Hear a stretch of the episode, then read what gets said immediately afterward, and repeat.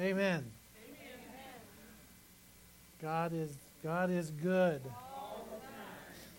You know, um, it is a real it is a real joy to share life with you and to share life with the Lord. It's a real blessing. Nothing is more nothing is more exciting than to than to observe God at work not only in your own life but also in the lives of others. It's just really special and we have spent the last year as as some of you may recall we've been spending the last year sharing some things, uh, establishing a few things. We started we started class uh, 101 and 201 to help people in their relationship with uh, the Lord and their their relationship personally and their growth. And uh, we're planning this next year to implement another couple of classes that will be made available. And as we as we share those with the church family, you are free to come and participate in those whether whether you've gone through them before or not. You don't you don't have to feel excluded. In fact, you're not excluded. If you partook partook of it before, you can partake of it again. It's all right. There's no penalty for coming back. So I just want you to know that as we go forward in this season uh, of ministry, we'll be doing that. Also, if you remember um, a year ago, uh, just a little over a year ago, we talked about asking God to to allow us, uh, as a church body, to allow us to see uh, 25 people uh, come to the place where they, where they really responded and, and were followers of Christ and, and walk through the waters of baptism. And I just want to tell you that in your program, it tells you that this year we've had 16 but overall, there's 26 that, uh, that if you count the season of ministry, which is basically September through August, so we've had 26 during that duration. So God's answered our prayers in a, in a big way. And as you look around, you'll notice that some of those people are not here today. And I just want to tell you uh, that this is good news. It's not bad news. Because some of those people have been moved to other parts of the valley, for example, out in way out in Chandler, and others have been moved to other parts of the country. So, you know, it's, it's, not, it's not a building of a club here. It's about helping people to become followers of Christ. And, and God brings them, and while they're with us, and as we share life together, as long as God keeps us together, we continue to grow. But when God says it's time to go, we don't want anybody staying. If it's time to go, you need to go. Uh, and wherever you go, whether it's whether it's like Walt and, and Lydia, or whether it's like others in the church body uh, that we've done this with, and even in the case now as we pray for and, and hold up Carol because she's headed back to Oregon. God has a plan for Carol in Oregon, and we are so thankful for all that God has done here with Joel and Carol, and with Joel's homegoing. Now it's time. Uh, over the last couple months now, more than a couple, but it's time for, for the Lord as, as she listens to take her back to, to Oregon where family is and so on, and she has a special place there. I just wanted to say that God has done a lot of things this last year. There's been some transitions. There's been some things that have that have happened that, frankly, um, if I was the one doing the choosing, I, I wouldn't really want it to be the way it's been on some occasions, uh, because we have had we have had a few uh, bumps along the way uh, in the sense that uh, people, as you know, because we are one or two or three, we're people. And so, as you know, people, people can get hurt and offended. And sometimes uh, in their hurts and their offenses, um, you know, they may be right about their hurts and offenses, but sometimes they make choices that only result in and more hurt and more offenses and and things happen and they snowball and so on. So we have had a few things happen uh, here at Pinnacle over the course of the year that have really been heartbreaking for me. Um, but we continue to strive to do that which which God has laid before us. And and this morning, I want to share with you I want to share with you this morning that which uh, really the Lord's laid on my heart. It's a little different today. Usually we have a uh, we have the outline and we have the stuff that we're going to cover and all the blanks that you're going to fill up and all that kind of stuff. And and today uh, we we're going to do it just a little different because I just felt the more I prayed about it and the more I asked the Lord for direction, the more I felt compelled to, um, for lots of reasons, but I felt compelled today to just tell you that this next year really will be about following through on what we've been talking about for the last six, seven weeks. We started out uh, earlier during the summer talking about the remaining three from 1 Corinthians 13. These three things remain faith, hope, and love. We spent time on faith, we looked at love and, and hope, and we've been looking at the issue of love. And while we've been focusing on that, the more I've been praying about where God wants us to go and what it is that God wants us to do uh, around here, I have, I have been compelled constantly, constantly uh, by the fact that, that uh, we really need to heed the last words of 1 Corinthians 13 13, where he says, you know, that these things remain faith, hope, and love, but the greatest of these is love. And I really feel compelled today to tell you that we're going to we're going to invest the, the next year together learning about this thing called love. It's, it's so easy to think you know how to love. It's easy to talk about love, it's easy to philosophize, but really loving, really loving is something that, that we need. When I think about Jesus' comments to his church in John uh, 13 35, where he says, By this all people will know that you're my children, you're my disciples, is by the love that you have for one another. By the love you have one for another. So it's really, really important as we think about it. This is what we're going to focus on. We're not going to have any kind of a new major program we're going to roll out. We're going to keep focusing on the things that God's laid on our hearts and trying to uh, enrich and enlist uh, the kinships that we have and, and develop others by the Spirit's leading. Those are things we're going to keep doing. As I said, we're going to add to class one and two, classes three and four as we go through this next year. So there are things that we're going to do as far as programs go, but I need, to, I need you to understand that our primary focus is going to be learning how to love and learning how to be loved.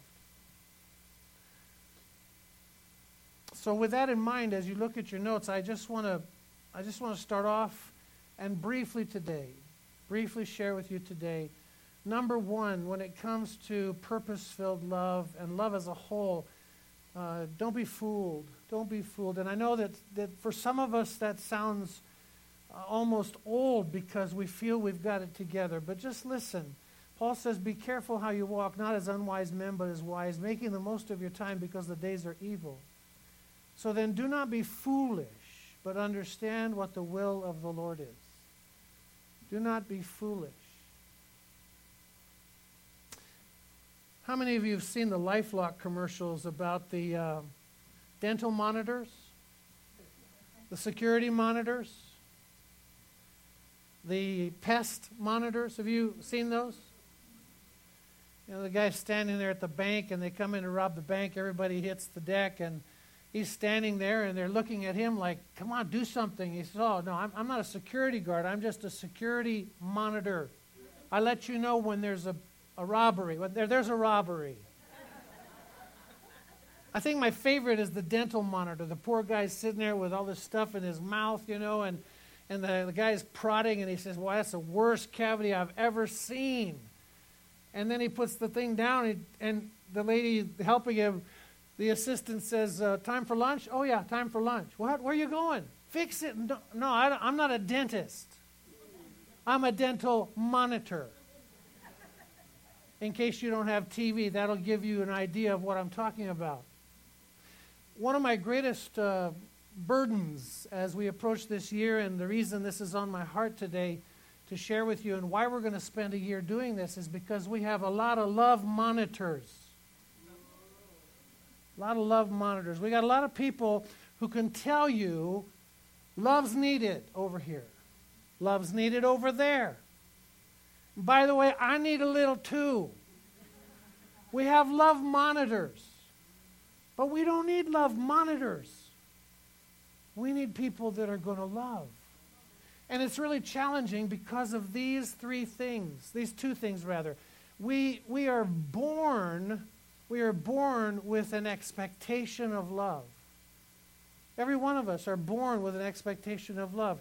We want to be loved. We expect to be loved. And if you have a father or a mother, you expect them to love you. People that are significant in your life, you expect them to love you.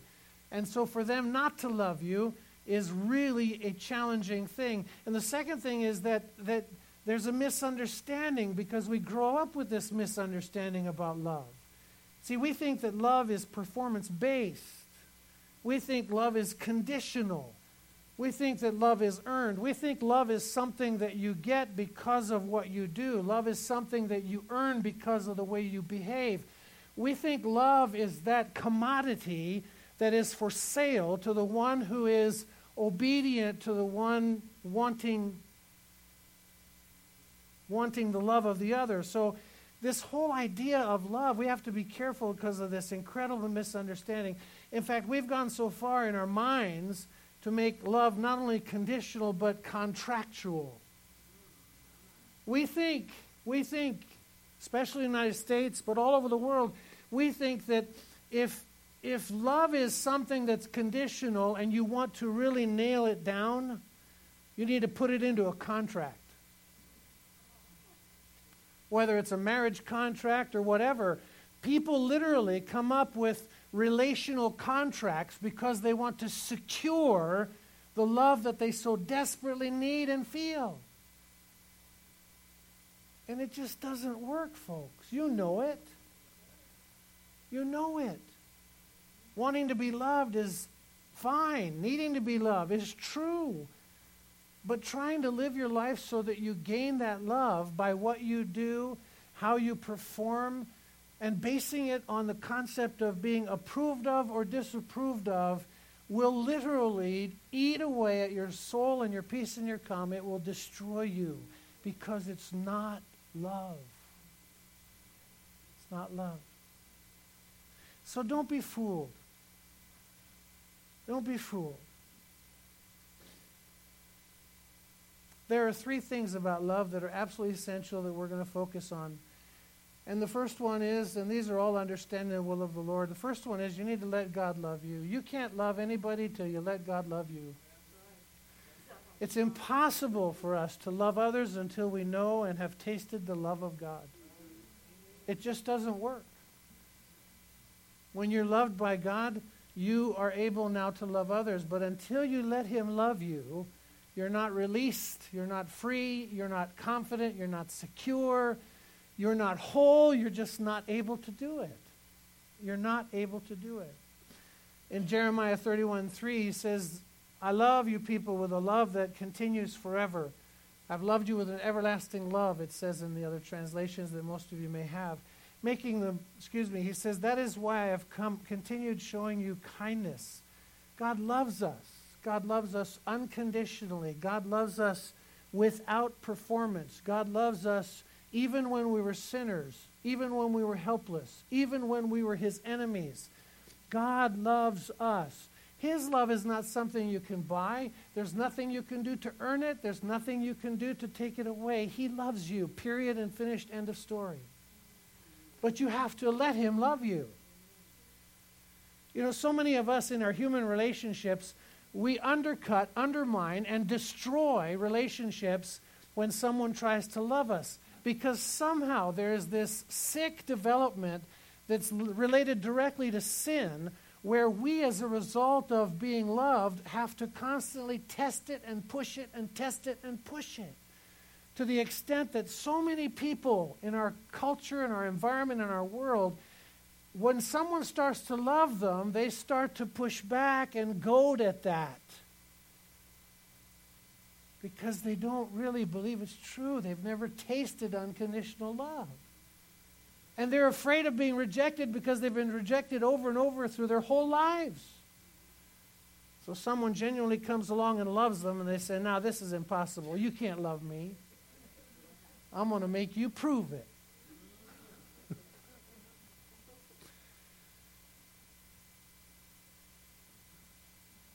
It's really important for us to understand that God loves us and to begin to let Him love you.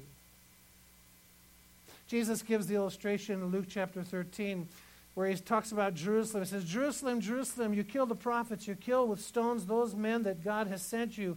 Many times I wanted to help your people. I wanted to gather them together as a hen gathers her chicks under her wings, but you did not let me. You did not let me. Let God love you. God will not force his love on you. God will love you and will provide, and he will give you his very best, which he's done in Jesus Christ, giving his only Son. But the fact of the matter is that he is not going to invade your heart, he's not going to invade your life. He is not going to make you succumb to his love by force. He won't do that. God does not want a contractual relationship based on performance. God wants you to realize He loves you unconditionally. So you have to let Him do that. And it's not an easy thing, and we're going to try to learn together how to let God love us. Ephesians 2 talking about his love. He says, God, being rich in mercy because of his great love with which he loved us, even when we were dead in our transgressions, made us alive together with Christ. By grace you have been saved, raised us up with him, and seated us with him in the heavenly places in Christ Jesus, so that in the ages to come he might show the surpassing riches of his grace and kindness toward us in Christ Jesus, because of his great love with which he loved us. You know, I'm convinced that most of us, most of us are struggling because we're not letting Him love us. Because we're trying to get our love from our mate, trying to get our love from our friends. We're trying to get a little loving from other people. Our focus is on this level of interaction because that's the way we've been taught, that's the way we've, grown up. Our society's built that way. But life doesn't work that way. God made us to function optimally in a love relationship with Him. And when you experience and taste the love of God, you are now suddenly free, whole and secure to love someone else. So, who's the source? Who's the primary source of love for you, even today, on this September 18? Is it your mate or your friend or your kids or someone else, or is it God? Because God's the only one who will love you completely and thoroughly, and He's the only one you can depend on. Let Him love you. Let Him love you. Secondly, we're going to be looking at the fact that we need to love God. We need to love God with all our heart, our soul, our mind, and our strength, as we're told in Luke chapter 10. By the way, you might want to change that in your notes. It was a, it was a secretarial error. Instead of Luke chapter 5, there it should be Luke 10. We need to learn to love God. Interesting, isn't it, that a lawyer stood up and put him to the test, Jesus to the test. This lawyer was surrounded by people Jesus was sitting and his disciples and all the others were gathered around. They were all interacting with, with the words that Jesus was giving and the teaching that he was giving. And the very fact that the Bible says that a lawyer stood up and put him to the test is an affront to the authority of Jesus and everything that was going on. It wasn't like he just stood up and, by, and said, By the way, I have a question. No, he interrupted.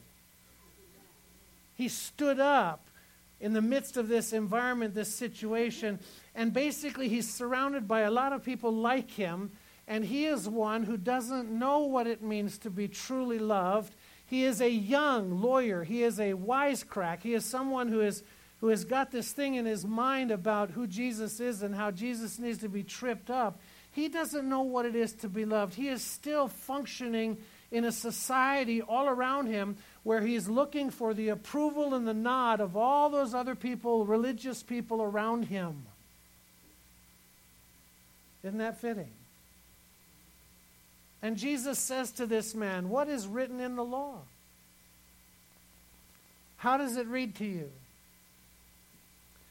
Now, of course, this man knew this. This was part of the Shema. He read the Shema every day. Shema means to hear, it comes from Deuteronomy. Hear, O Israel, the Lord is one. And so, you know, multiple times a day, he's read this, prayed this, and done this, and he knows all about it. So, Jesus, when he says, you know, what is written in the law? How does it read to you? Then the guy answers, says, Oh, it says, You shall love the Lord your God with all your heart and with all your soul and with all your strength and with all your mind. He quotes directly from Deuteronomy Love God. Love God. Everything that God constructed in the Old Testament, including the Mosaic law, the law given through Moses, was designed, as I said to you last week, was designed for the purpose of producing and giving love to God's people, and through love, lifting them up to a standard and a relationship with Him and a world that was part of God's plan. The purpose of the instruction, the purpose of the command, 1 Timothy 1 5, was love. God didn't give the law, He didn't do all that He did. None of what God has done has been designed to put people in a religious straitjacket. God has done all that He's done from the very onset because He loves us and because He wants a relationship with us. With you. God wants a relationship with you. So you have to let Him love you. And then, secondly, we need to learn to love Him. How do you learn to love Him? The Bible talks about this, and we'll unpack it in the days and weeks ahead. The Bible talks about the fact that there is one singular proof of whether or not you love God. Over and over and over again. Jesus said it a bunch of times.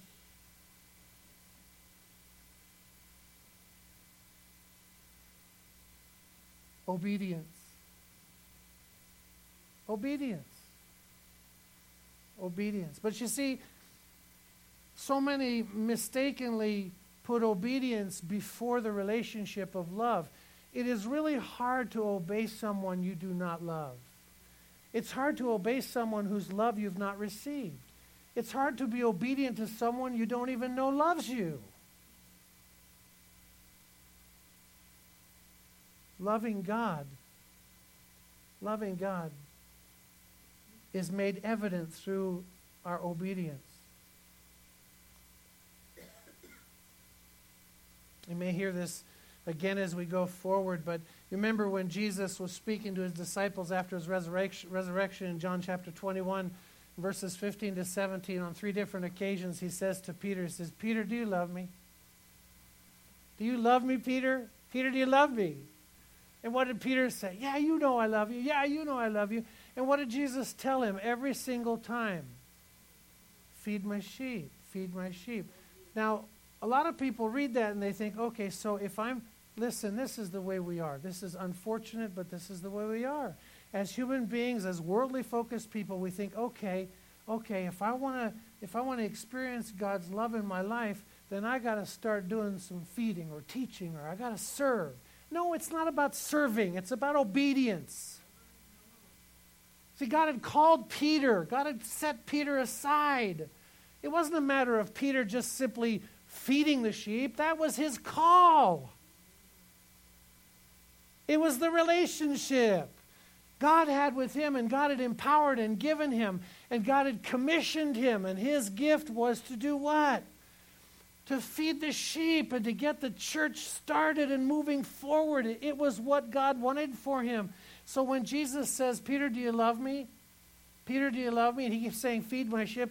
Sheep. He's not saying, Work, work, work. It's not what Jesus is saying to Peter. What Jesus is saying to Peter is, Obey. Obey. Obey.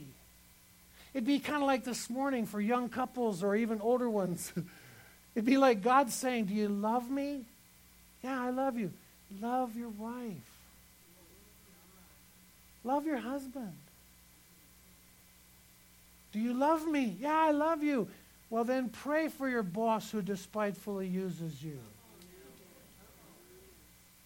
See? It's about obedience.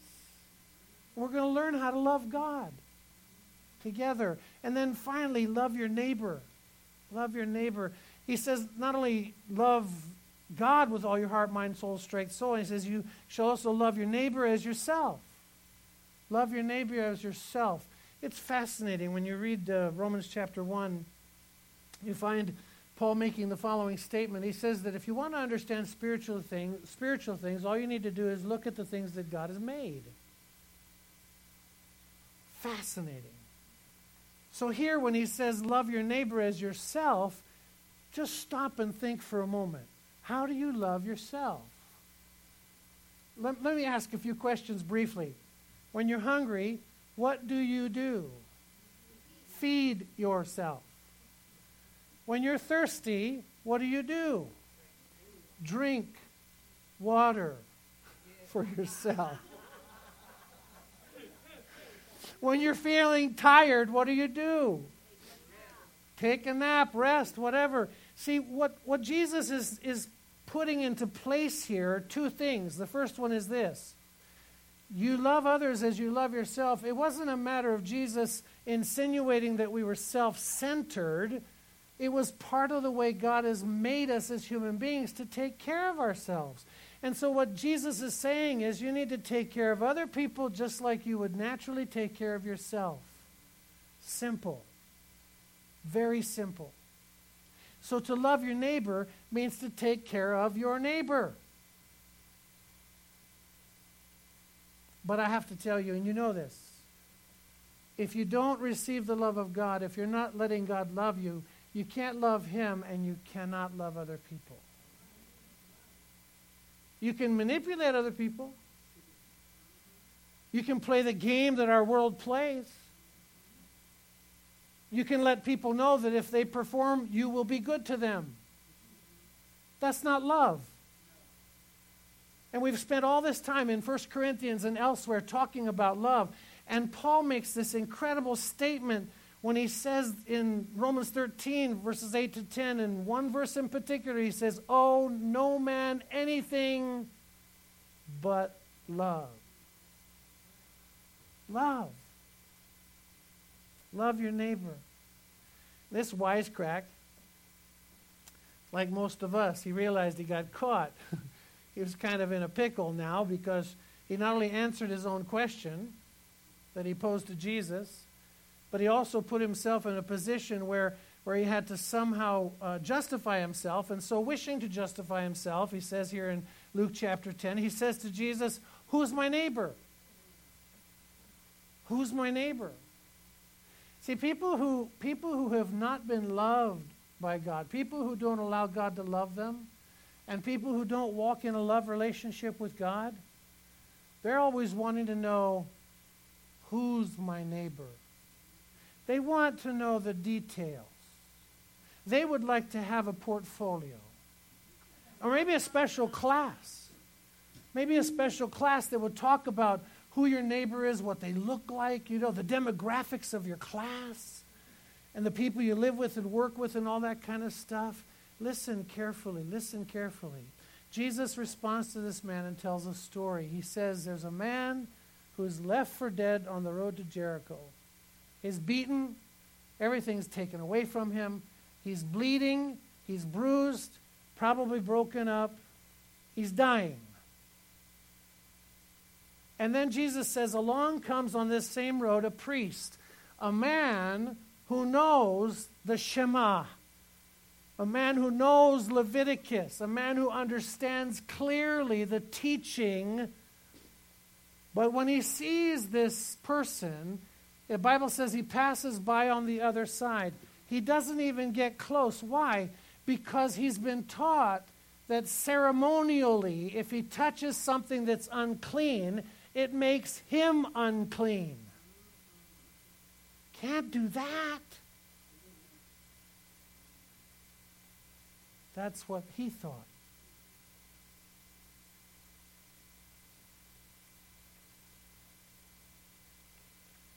And our, and our our churches, our churches have come to the place where, listen, there's an awful lot of uncleanness that's untouchable. It just boggles my mind sometimes when I hear people talking about the fact that, well, you know, I had to leave the church because of a divorce and, and I wasn't accepted anymore in my church.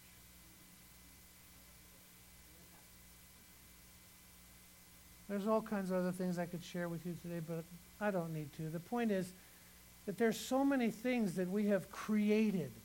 We've really created them, just like a religious situation. We've identified this is unclean, this is unclean, that's unclean, so I can't touch that, I can't go there, I can't be involved in that. And folks, please, that comes from not walking with God. That comes from not learning who He is and loving Him. Because when you love God, you love like God. And God loves sinners who are unclean. And by virtue of their situation and condition, they're in bad shape. Anyway, the priest couldn't do it. Then a Levite comes along. A Levite now, the Levite is somebody who's involved in all the worship and all the liturgy of the temple. A Levite comes along, and the Bible even tells us that, that he came over and, and he even almost took a closer look. But he didn't help him either.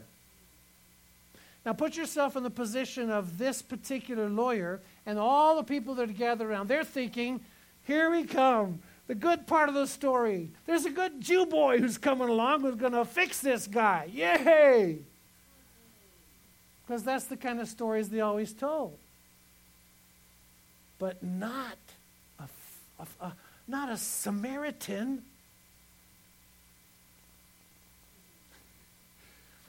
We will revisit this because there's some stuff in this is fascinating. We don't have time today, but so the Samaritan a Samaritan is unclean. A Samaritan's a half breed. The Jews were pure, they were not. They even established their own mountain for worship and so on, another temple and whatnot. And so they, they, were, they had lots of trouble. People didn't go through Samaria, they took the long road around. It'd be like going from here to Flagstaff, only, only deciding to go through Jerome and up through Sedona not take I 17. I mean, it just didn't make sense. But they did that because because these were unclean people. They hated them. They hated them. So Jesus says, but a Samaritan. Can you imagine the reaction? Everybody's going, what? a what? Yeah, Samaritan, but the Samaritan sees him. The Samaritan bandages him. The Samaritan gives him use of his own donkey. He walks along the side. The Samaritan gives coins to the man to take care of him. The Samaritan promises to pay when he returns. The Samaritan shows mercy. Mercy. Mercy is not just simply a, a word that's used to describe a feeling, mercy is an action. It's an action. The mercy seat in the temple is a place where something happened. Blood is spilt on the mercy seat. God has mercy upon us. So he sends Jesus to die for us. So loving others and loving your neighbor. Number one, your neighbor is anybody who has a need, and anyone that comes across your path, and anyone that the Lord specifically brings your way that He wants you to minister to. You've got to listen. You've got to listen. And the church, I believe, this year, our church, needs to become a listening church. A church that hears the Spirit of God say, do not pass this person by. Talk to them. Do not pass this person by. Help them. Do not pass this person by. Pray for them. We, we are so concerned about getting consumed that we want to be careful. And I just want to encourage you be less careful and more obedient. God knows when you need to stop. And God will tell you if you're listening. Listen. Listen. So this year we're going to be talking about letting God love you, loving God, and loving others. Loving others. And I close with this one reminder. This one reminder from the book of Revelation, chapter 2, verses 1 to 7, where we read about how the Ephesian church, good, strong, biblical church, fundamental in many of its ways, uh, and yet the Bible tells us, the Bible tells us that they had one big problem. Anybody know what it was? They lost their first love. They lost their first love. And so, what is it that the Spirit of God says to the church there at Ephesus? He says, You've lost your first love. He says, I want you to do something, and this is what I want you to do. I want you to, number one, repent. And then I want you to recommit to doing the works that you did before. Now, don't be mistaken again. Do not be mistaken.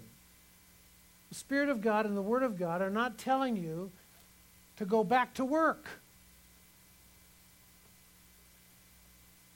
What the Spirit of God is saying is that returning to do the works that you used to do is an automatic outflow of your love relationship with Jesus.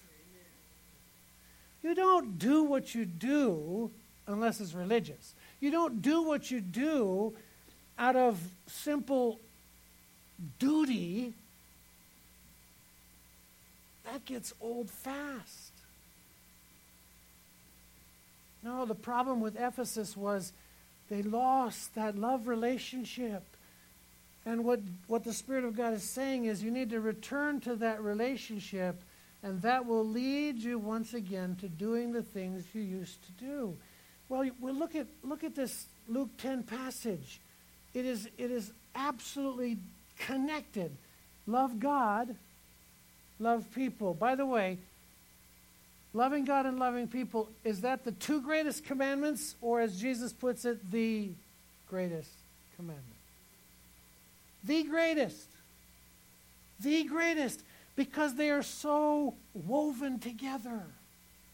So woven together. And this morning, just want to thank you all. Uh, this morning, we're going to spend some time in worship now. And during the worship time, we're going to have communion.